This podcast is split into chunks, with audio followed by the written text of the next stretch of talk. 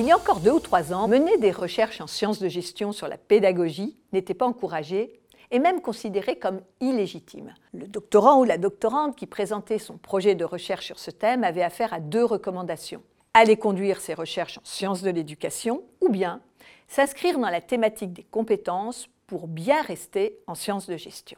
Comme s'il y avait un avant-après entre la formation et le monde du travail, une cloison entre l'institution d'enseignement et l'entreprise, le Rubicon étant le diplôme. Or, avec quelques recherches récentes et pionnières, dont la thèse de doctorat de Delphine Stein, soutenue en juin 2019 sur la formation aux soft skills, il apparaît clairement qu'il n'est plus possible de cloisonner le champ de l'éducation et celui du management, et que la pédagogie, au sens de la construction pédagogique, est bien un objet de recherche légitime pour les sciences de gestion. À cela, de nombreuses raisons. J'en retiendrai cinq. La première est la vision de plus en plus partagée d'une chaîne éducative qui propose une vision en flux de la construction des connaissances et des compétences. Les nouveaux salariés arrivent, chargés de leur expérience en formation, et seront amenés irrémédiablement à s'inscrire dans des logiques de formation tout au long de la vie. La deuxième raison est le développement exponentiel des formations en alternance qui exige des allers-retours apprenants entre le monde du travail et celui des études, démontrant que l'entreprise est aussi un acteur de formation.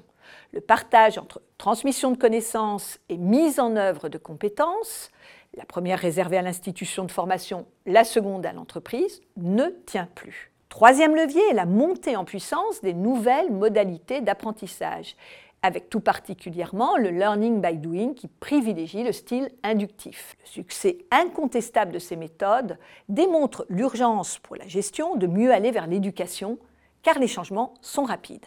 Quatrième explication correspond aux nouvelles attentes des organisations en matière de compétences, avec l'arrivée de l'intelligence artificielle qui remodèle peu à peu tous les métiers. Ce sont les compétences personnelles et relationnelles, réunis sous le vocable de compétences douces, soft skills, qui font de plus en plus la distinction. Par leur caractère hybride, ces compétences se situent à l'intersection des sciences de l'éducation et de la gestion. Le cinquième point, et pas le moindre, est l'opportunité de terrain d'observation, puisque les chercheurs sont aussi des enseignants. Ils peuvent donc avoir un accès direct à des données qualitatives comme quantitatives d'une grande qualité autorisant aussi des recherches longitudinales, pas toujours simples à maîtriser. Mener en sciences de gestion des recherches sur l'éducation et la pédagogie, c'est se donner les moyens d'être véritablement en co-construction avec le monde du travail sur ce sujet vital et enjeu sociétal, et de pouvoir contribuer au devenir tant des personnes que des organisations. Des sujets importants pour la recherche en gestion, comme l'innovation, l'effectuation, l'entreprise libérée, les nouvelles modalités de management, la créativité en stratégie et en marketing, la prospective métier, doivent ainsi être pensés bien en amont du marché du travail. Nous sommes des enseignants-chercheurs.